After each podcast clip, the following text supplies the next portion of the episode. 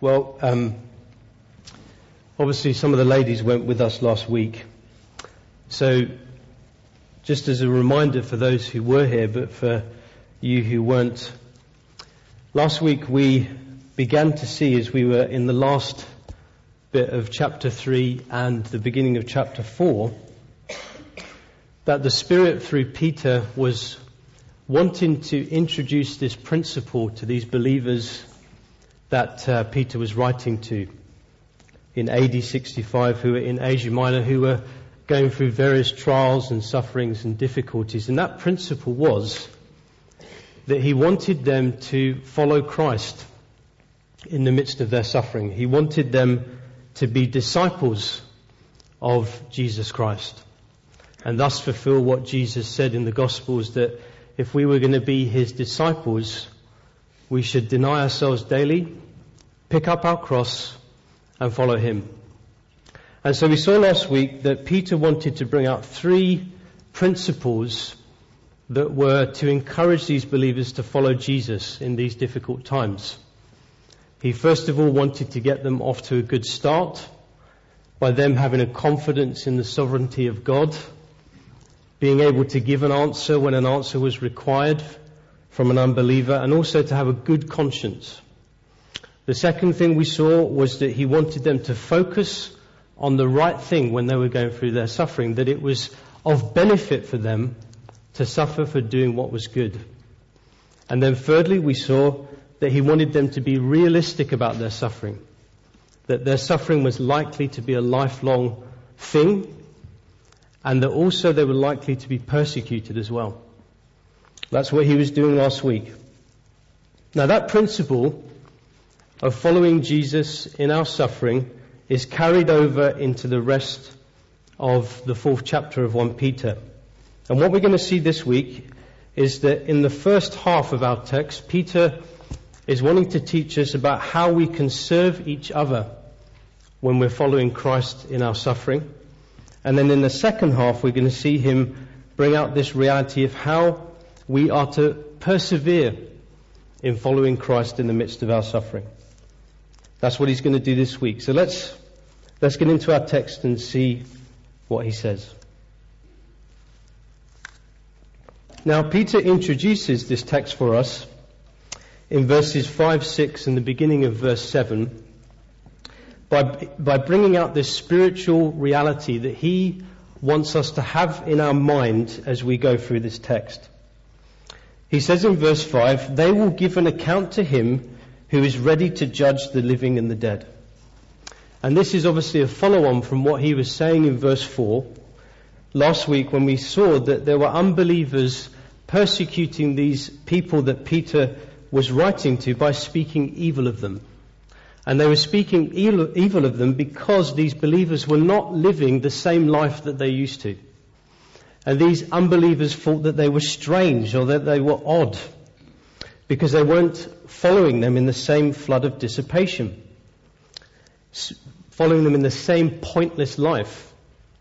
And so therefore they spoke evil of them or they blasphemed against them. And really the purpose of verse 5, brothers and sisters, is to say that these people that were persecuting these believers are not going to get away with what they're doing. That they're going to have to give an account for what they're doing in the future to Him who's ready to judge the living and the dead. Speaking of that great white throne judgment that we spoke about, I think, in my third message in this series, that's spoken about in Revelation 20, when the whole of mankind who's ever existed will have to stand before God the Father and give an account of their lives. Whether they're alive at that time or whether they've been dead, they will have to stand before Him. And this verse really brings out this reality, brothers and sisters, that there's nothing that occurs in this world that escapes God. Everything is visible to Him. It says in Hebrews chapter 4 verse 13, and there is no creature hidden from His sight, but all things are naked and open to the eyes of him to whom we must give an account. Wow. That's a pretty sobering verse. Nothing that occurs in this world, brothers and sisters, escapes God.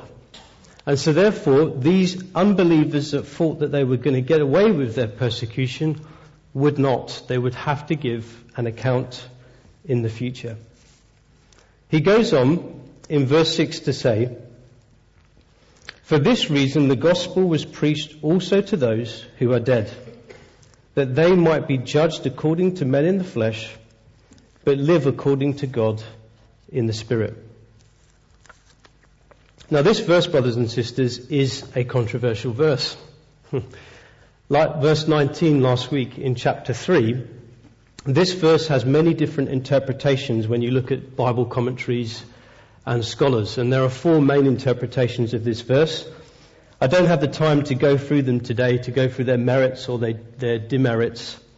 But the key to, what, I think, understanding what this verse is teaching is to answer the question, who are the dead that Peter's referring to in this verse?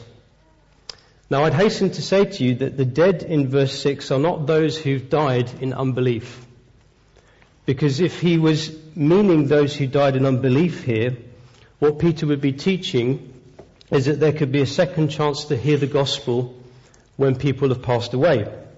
And that's contrary to New Testament theology because in Hebrews chapter 9, verse 27, it says, And it is appointed for men to die once, but after this, the judgment. So when people have died, they don't have a second chance to hear the gospel. It's only in this life. I'd also hasten to say to you that the dead in verse 6 is not a reference to mankind in general, who are spiritually dead in their sins and transgressions, because where Peter speaks of dead in verse 5, it's literal, the physically dead. And for him to then go from physical to spiritual, it wouldn't really be consistent with what he's saying in this text. Now, the dead in verse 6 could be Old Testament saints who died in faith. And this verse could be a reference to when Jesus went down to the place of the dead between his death and resurrection and preached the victory of the gospel to the Old Testament saints and then took them with him up into heaven when he ascended. It could mean that. I personally think that if you go for that interpretation, you're reading too much into the text. My conviction about what this verse is saying, brothers and sisters, is that the dead are those people who've heard the gospel in their life, they have received it, and now they are physically dead. They have been, as it says there, judged according to men in the flesh. This reality that all men who are sinners have to die physically but they live according to God in the Spirit in that they've gone to be with Jesus now in heaven. Now Peter's bringing this up in verse 6 because he wants to encourage these believers. He's wanting to say to them, look, unlike unbelievers who die spiritually dead in their sins and transgressions, when you die, you go to be with Jesus in heaven. You are not going to be part of the judgment onto condemnation in the future. And when you stand before God on that great day, He will look at you and see Jesus and say, You can spend the rest of eternity with me. This is what He's saying.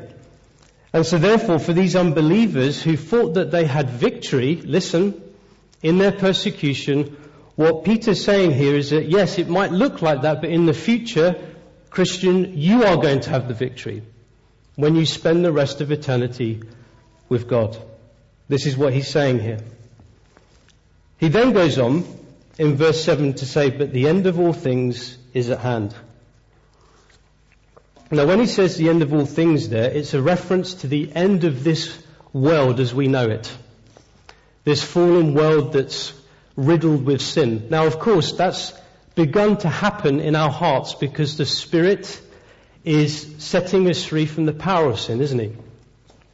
But when it says the end of all things here, he's specifically meaning when Jesus comes back a second time to begin physically establishing the end of sin on this earth. And he says there, it is at hand, which, is, which means it can happen at any time. Jesus could come back in the next five minutes. He could come back in a hundred years' time. But in a sense, that doesn't really matter. It's at hand. It can happen at any time. But notice he says but at the beginning of verse 7.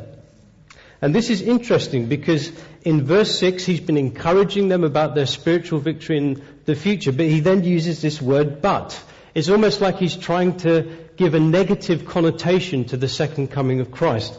Why would he do that? Well, the reason he's doing that is because, brothers and sisters, there are two things that characterize the world as we get closer to the second coming of Christ. The first thing is that the world becomes more evil and becomes more morally degraded. And that's taught in 2 Timothy chapter 3 verses 1 to 4 and 13. I'm just going to read those to you. It says, But know this, that in the last times perilous, sorry, in the last days perilous times will come. For men will be lovers of themselves, lovers of money, boasters, proud, blasphemers, disobedient to parents, unthankful, unholy, unloving, unforgiving, slanderers, without self-control, brutal, despisers of good, headstrong, haughty, lovers of pleasure rather than lovers of God. And then in verse 13 he says, But evil men and impostors will grow worse and worse, deceiving and being deceived. Teaching this reality that in the last days, the time period between Jesus' first coming and second coming, is characterized by this increase of evil. But the second thing that characterizes the time between now and when Jesus comes back is that because the world gets more evil, love becomes less. Jesus spoke of this in Matthew 24 verse 12 when he says, speaking of the time before he comes back, and because lawlessness will abound, the love of many will grow cold. Speaking of this reality that as evil increases, love decreases. That's pretty sobering stuff. This is what he's wanting to bring out in this first half of verse 7. There's a reality, isn't there, brothers and sisters, that for us, the second coming of Christ is our great hope. Because when Jesus comes back, we will be like him. We will be perfect like him. We will be in the glorified state forever and ever. That makes me excited. But the reality is, is that the time between now and then is going to be difficult. It's going to be characterized by evil. It's going to be characterized by a lack of love. Things are going to get worse before they get better. And this is the spiritual reality that Peter's wanting to bring out in these first three verses. Now, having done that, what he's going to do for the rest of our text is he's going to show that given this spiritual reality that things are going to get worse before they get better, how are we supposed to live? How are we supposed to follow Jesus Christ in that spiritual reality? And in the first half, from verses 7 to 11, he's going to show us how we are called to serve each other as we follow Jesus in our suffering to glorify God. And I'm just going to read those verses again. It says, Therefore be serious and watchful in your prayers, and above all things have fervent love for one another, for love will cover a multitude of sins. Be hospitable to one another without grumbling. As each one has received a gift, minister it to one another as good stewards of the manifold grace of God. If anyone speaks, let him speak as the oracles of God. If anyone ministers, let him do it with the ability which God supplies, that in all things God may be glorified through Jesus Christ, to whom belong the glory and the dominion forever and ever. Amen. Now in those verses, there are three things that Peter brings out that he wants us to serve each other in. The first thing is prayer. The second thing is love. And the third thing is ministering the gift that we've been given by God. And I'm going to deal with each one individually.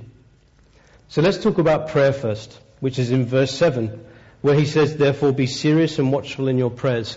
And the idea that Peter's trying to get out here is that, look, given the fact that it's going to get worse before it gets better, in your prayers, I want you to be self-controlled, which is what being serious means.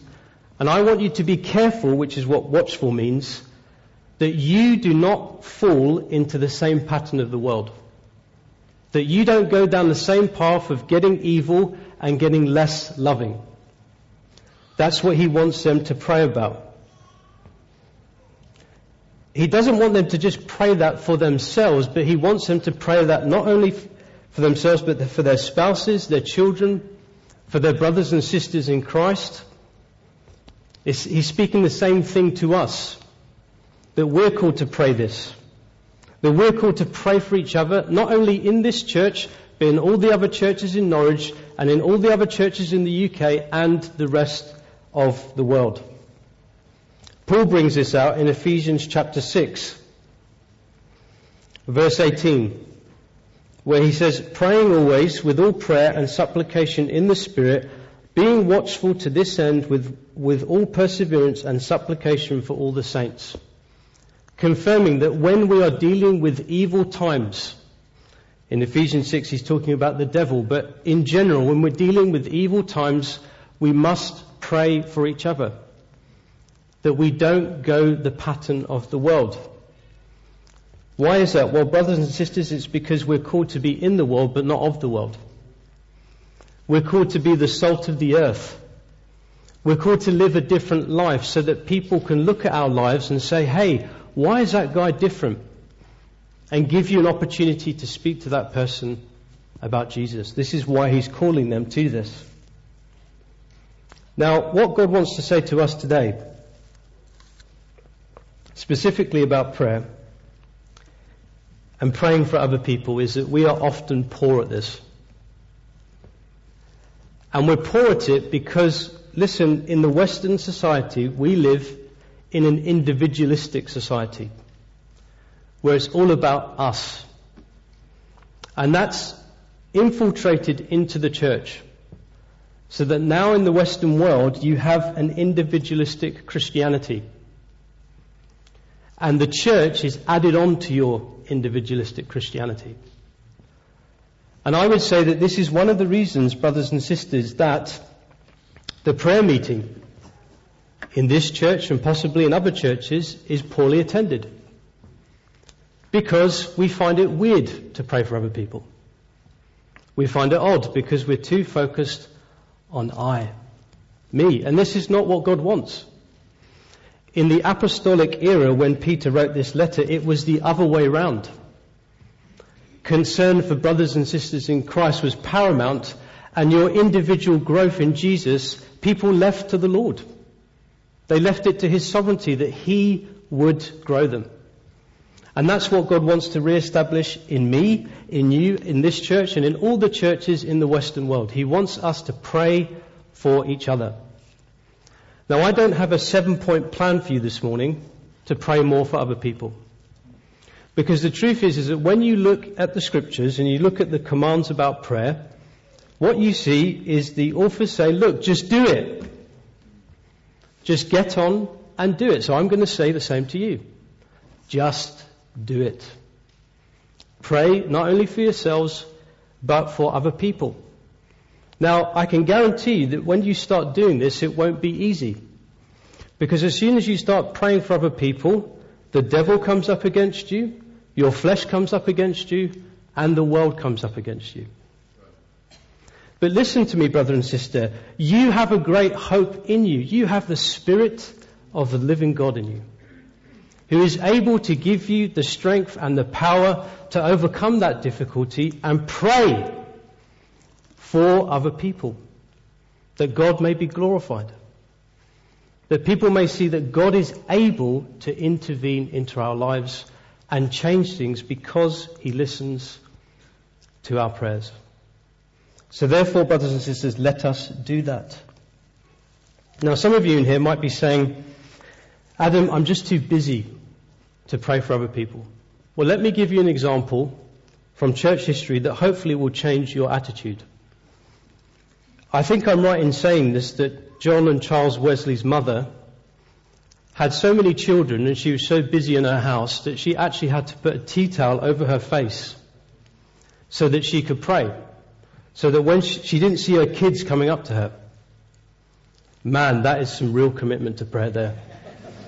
In the presence of busy times. And that is what God wants our hearts to be like.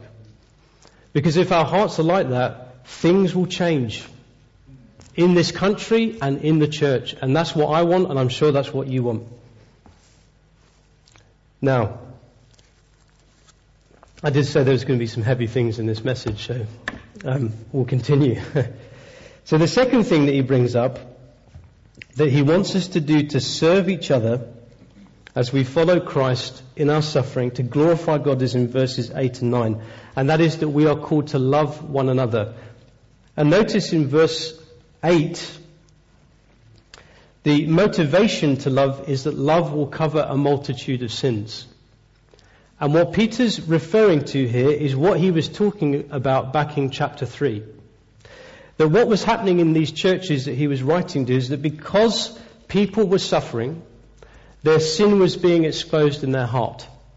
And that because of that, some of that sin was, you could say, being transposed onto people in the church. It was affecting other people relationally.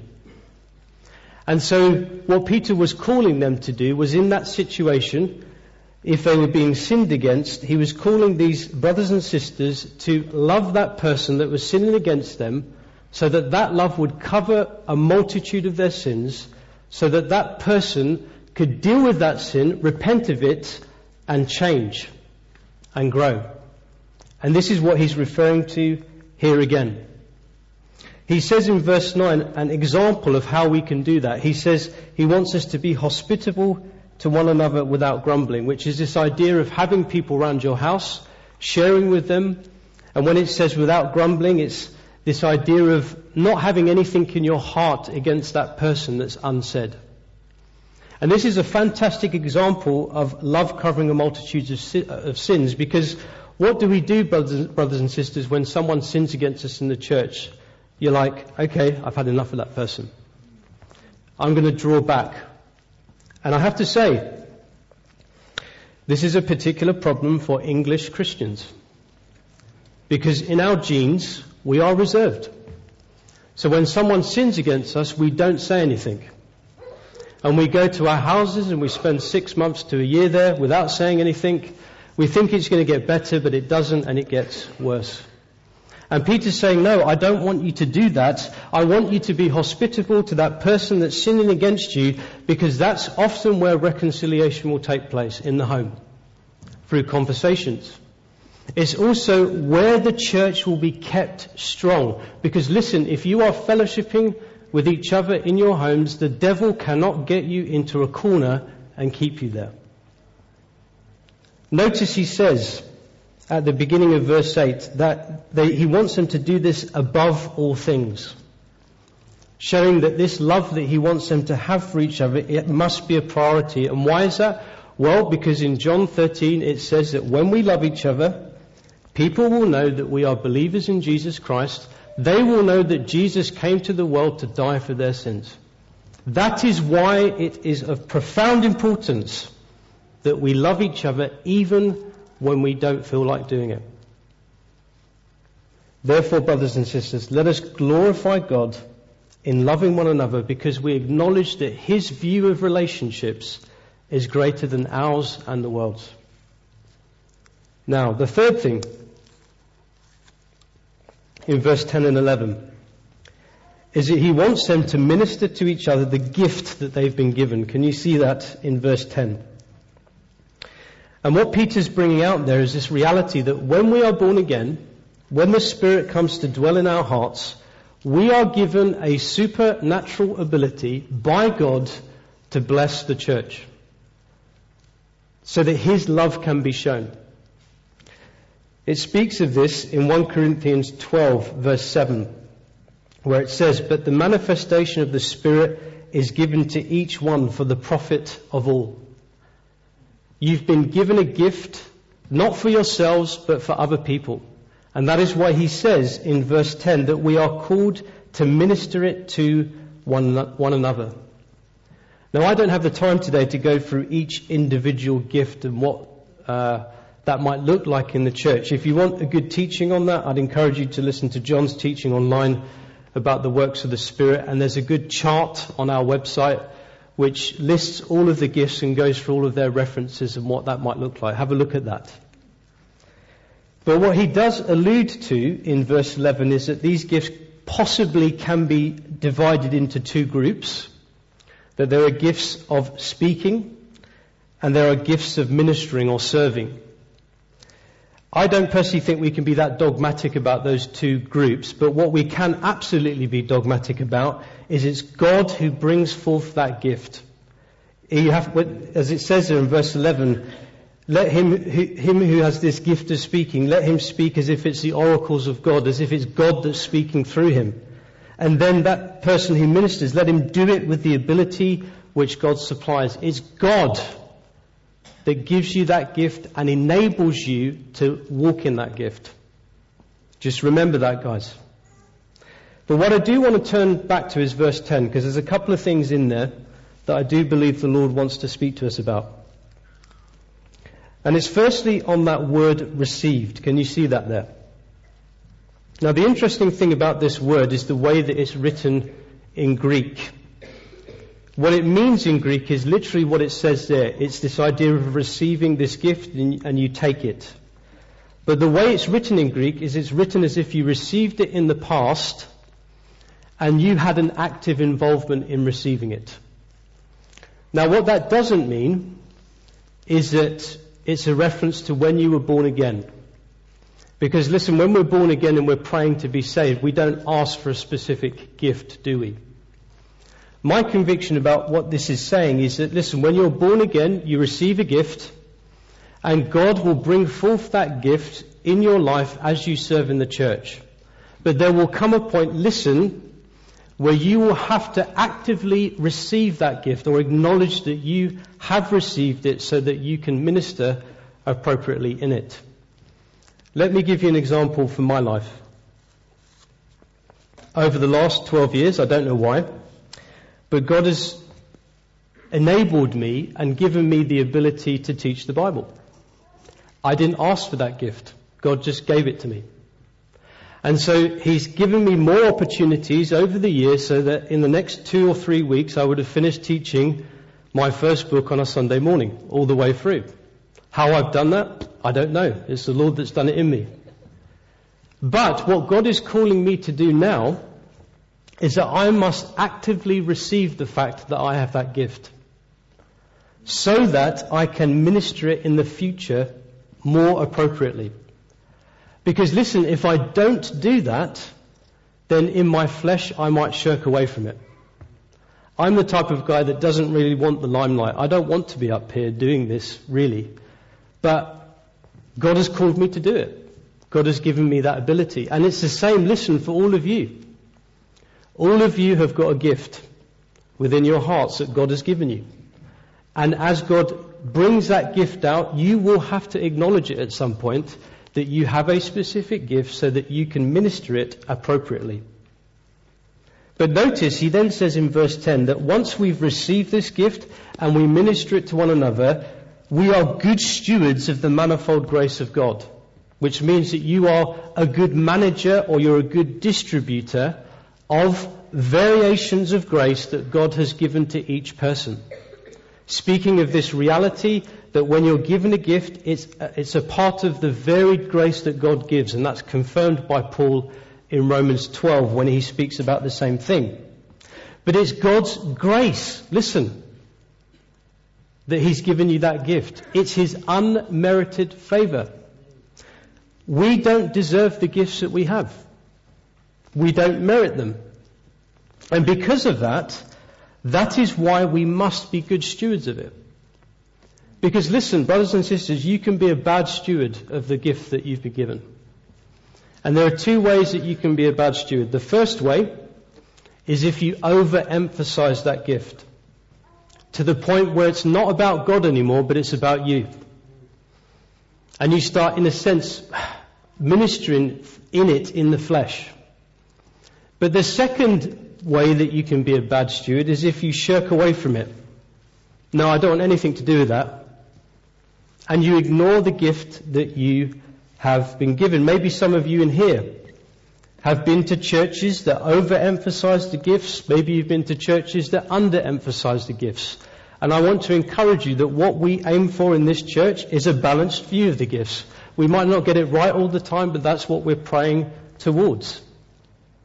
But listen, if you want to walk in the gift that God has given you, I've just got one simple piece of advice. Just serve.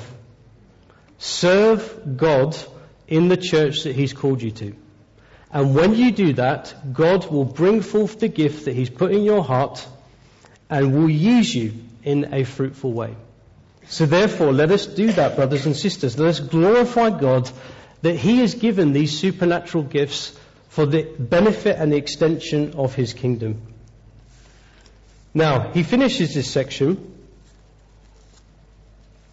at the end of verse 11 by stating that when we do these three things, when we pray, when we love, when we minister the gift that we have, we glorify God. Hallelujah.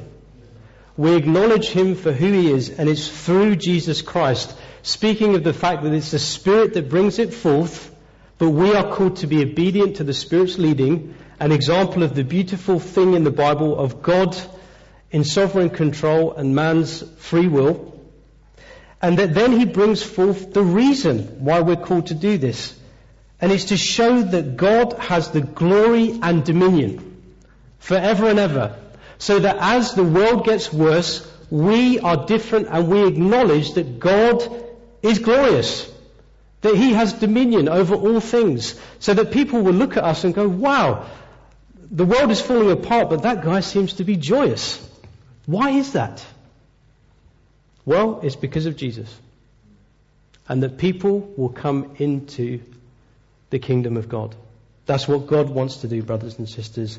You are called to live a life that glorifies God. And if you want to do that, you better start praying, you better start loving, and you better start ministering the gift that God has given you. Amen. Now, as we go into the second half of the text from verse 12 onwards, what Peter's now going to do is he's going to give us teaching about how we are to persevere in following Christ in our suffering. And although this is applicable to all Christians, I do believe that there is, that when Peter wrote this, he had something specific in mind. And it was specifically written for believers who feel lonely in their suffering. Because let's face it, brothers and sisters, when we go through tough times, it's great when brothers and sisters support us. But we still have to go home.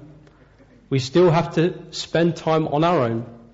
And when we're in that place, I know we're not alone because God's with us, but we can feel quite lonely. And it's those people specifically that Peter is wanting to speak to through this last bit in our message today. Because he wants to encourage them that when they feel lonely, when they feel like giving up in their suffering, to keep going, to keep persevering because God is going to do a good work in their life. So let's see what he says in this bit. Now he brings three things up. I keep using the number three in this series, but I guess it is the, the number of completion, isn't it? The Trinity. Yeah, so anyway. John's just rebuking me there. But there are three things in this section that Peter brings up. The first one is in verses 12 and 13, where he says, Beloved, do not think it strange concerning the fiery trial which is to try you, as though some strange thing happened to you, but rejoice to the extent that you partake of Christ's sufferings, that when his glory is revealed, you may also be glad with exceeding joy. So the first thing that Peter's wanting to bring up here is that he wants these believers to not be surprised by their suffering. He doesn't want them to think it a strange thing that they're going through this difficult time and that they will go through this difficult time in the future. But what he wants them to do is he wants them to rejoice because of the fact that they're suffering, because they are partaking of Christ's sufferings. And so this is the first doctrinal, step, doctrinal thing that Peter brings up in this section, that we are called to partake or share in the sufferings of Christ.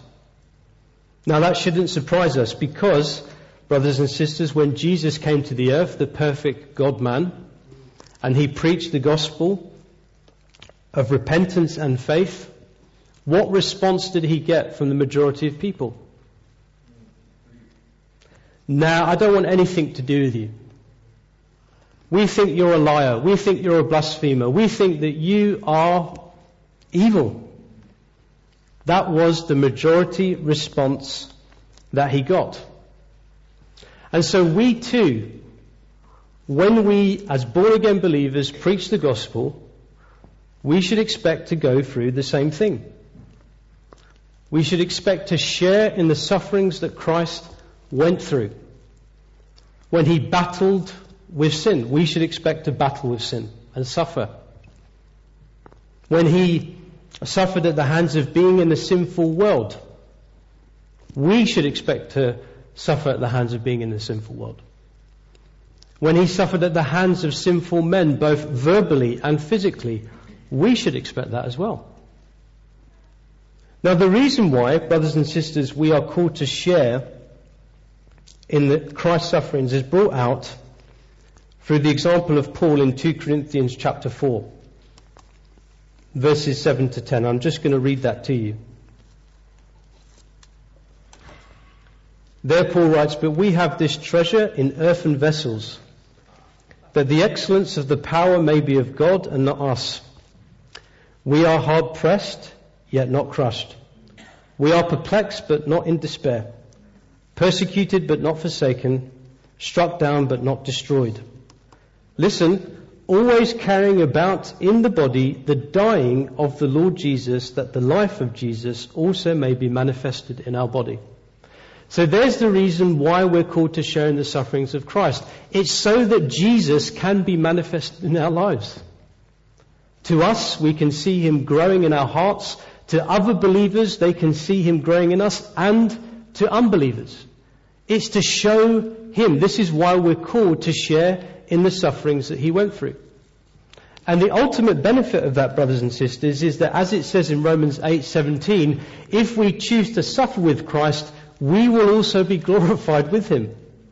And that is why Peter says here that you rejoice to the extent you partake of Christ's sufferings, that when His glory is revealed, when Jesus comes back, you may also be glad with exceeding joy because you are glorified with him. Hallelujah. So believe that, that brothers and sisters, suffering is part of your life. You are called to share in the sufferings of Christ, to manifest Jesus, that you may be glorified in the future. And this is therefore the first thing that Peter's bringing up. He's bringing up to these believers. He's saying, listen, Persevere in your suffering because you are being prepared for glory. When there'll be no more problems at all whatsoever anymore. You're being prepared to be with Jesus forever. Therefore, persevere. The second thing he brings up is in verse 14 where he says, If you are reproached for the name of Christ, blessed are you for the Spirit of glory and of God rests upon you. On their part, he is blasphemed but on your part, He is glorified. Now, the first thing I want you to notice there, brothers and sisters, is that there's a link between persecution or being reproached for the name of Christ and being born again. Those two things go together. This is what Peter is teaching here, that those who are born again, who have the Spirit of glory and of God resting upon them, which means that the Spirit is with you and will not leave you. That's what that word rests means. If you have that Spirit within you, you should expect to be reproached for the name of Jesus Christ. There's a link there. But listen, even though that's the case, he says, if you are reproached for the name of Christ, which means if you are spoken evil of, if you're spoken in a way where you've done something that you haven't because of Jesus, you are blessed. And the content of that blessing is in the second half of verse 14, where he says, On their part, he is blasphemed, but on your part, he's glorified. And what that means is, is that because you have the Spirit of glory and of God resting upon you, you can respond to your persecution and suffering in the same way that Jesus did. You don't have to revile because you're being reviled. You don't have to threaten because you're suffering because the Spirit of God is in you. And therefore, in doing that, you glorify God. Because like Jesus, when he committed himself to the one who is able to take care of him and judge his persecutors, we do the same. And that brings glory to God. And so therefore the second thing that Peter wants to say to these believers is look, persevere in your suffering because God is going to be glorified through that perseverance. God is going to be spoken highly of through that perseverance in your suffering. Even though it may come across that on the believer's part God is blasphemed, He's glorified because of you. Therefore, keep going. Keep persevering in that suffering. Now, the last thing he brings up is in verses 15 to 18, where he says, But let none of you suffer as a murderer, a thief, an evildoer, or as a busybody in other people's matters. Yet, if anyone suffers as a Christian, let him not be ashamed, but let him glorify God in this matter. For the time has come for judgment to begin at the house of God. And if it begins with us first, what will be the end of those who do not obey the gospel of God? Now, if the righteous one is scarcely saved, where will the ungodly and the sinner appear? Here comes the sobering part. In the first two verses of this third thing, in verses 15 and 16, Peter basically makes a comparison. He says, Look, I don't want you to suffer as an unbeliever, really. I don't want you to suffer as a murderer, a thief, an evildoer, or a busybody in other people's matters. Don't be embroiled in those things. But what I want you to do is if you suffer as a Christian, which means suffering for doing what is good, I don't want you to be ashamed of that, but I want you to glorify God. I want you to praise Him. I want you to rejoice in Him. I want you to exalt Him because in verse 17 it says, For the time has come for judgment to begin at the house of God. And so here we have the third thing that Peter's saying. He's saying, I want you to persevere in your suffering because God is going to use your suffering to judge sin in your life. Paul speaks about a similar thing in 1 Corinthians 11:32 when he talks about the sin of some of the believers in that church with regard to communion. And he says, But when we are judged, we are chastened by the Lord, that we may not be condemned with the world. And so the spiritual reality that the Spirit's bringing forth Peter and Paul in these verses is that what God sometimes does in our life is He uses suffering to judge our sin. He uses suffering to discipline us or chasten us. He uses suffering to get our attention to maybe something that we're not aware of. It might be in the form that, you know, you've been sinning in a particular thing for a long time. You've not repented of it. You've become hard-hearted. And God may, in His grace, use suffering to get your attention so that that particular issue can be dealt with in your life. That it can be brought to the forefront of your heart so that you can repent and be restored. Now that process of suffering when it comes to the judgment of our sin is not an enjoyable experience. When we're disciplined and chastened by God, it's not enjoyable, as it says in Hebrews chapter 12. That is why it says in verse 18, if the righteous one is scarcely saved. What that verse doesn't mean is that somehow God finds it difficult to save people, but it's speaking of the reality that when He judges our sin and disciplines us, it's very difficult for us. But what happens at the end of that season comes fruit. The peaceable fruit of righteousness. So he's saying to them here, look, some of you may be suffering because of sin in your life. And therefore, if that's the case, I want you to persevere in your suffering because God's going to bring forth a good work that He's going to deal with that sin so that you can grow in Jesus and become more fruitful. So we've seen in this second section, brothers and sisters, three things that God wants us to persevere in as we suffer. He wants us to know that He's going to use our suffering to prepare us for glory. He wants us to know that He's going to use our suffering to glorify Himself, and He wants us to know that He's going to use our suffering to judge sin in our life. And so therefore, in verse 19, knowing those things, He says, Let those who suffer according to the will of God commit their souls to Him in doing good, as to a faithful Creator. What He's saying there is, look, given these three things that God is going to use suffering for, I want you to commit yourself to Him. He's created you. He's faithful. He's saved you and He's promised you that He who has started a good work in you will complete it unto the end. He is faithful. He will bring forth that work in your life. So therefore commit your souls to Him. Now in finishing this message, I just want to address those in here or who might be listening online who don't know Jesus yet.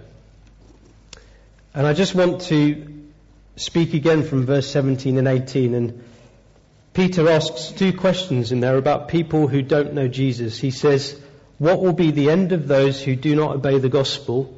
And then in verse 18 he says, Where will the ungodly and the sinner appear? And if you don't know Jesus in here, or if you don't know Jesus if you're listening online, I want to ask you those questions myself today. What will be the end of you if you don't obey the gospel of God? Where will you be? Where will you appear in the future? On that judgment day? Will you be in, in heaven forever? Or will you be cast down to the lake of fire with Satan and his fallen angels? Peter doesn't give us the answer to these questions here. But I can give you the answer knowing what the scripture says. That your end, if you don't obey the gospel of God, will be that you will be judged onto condemnation in the future forever.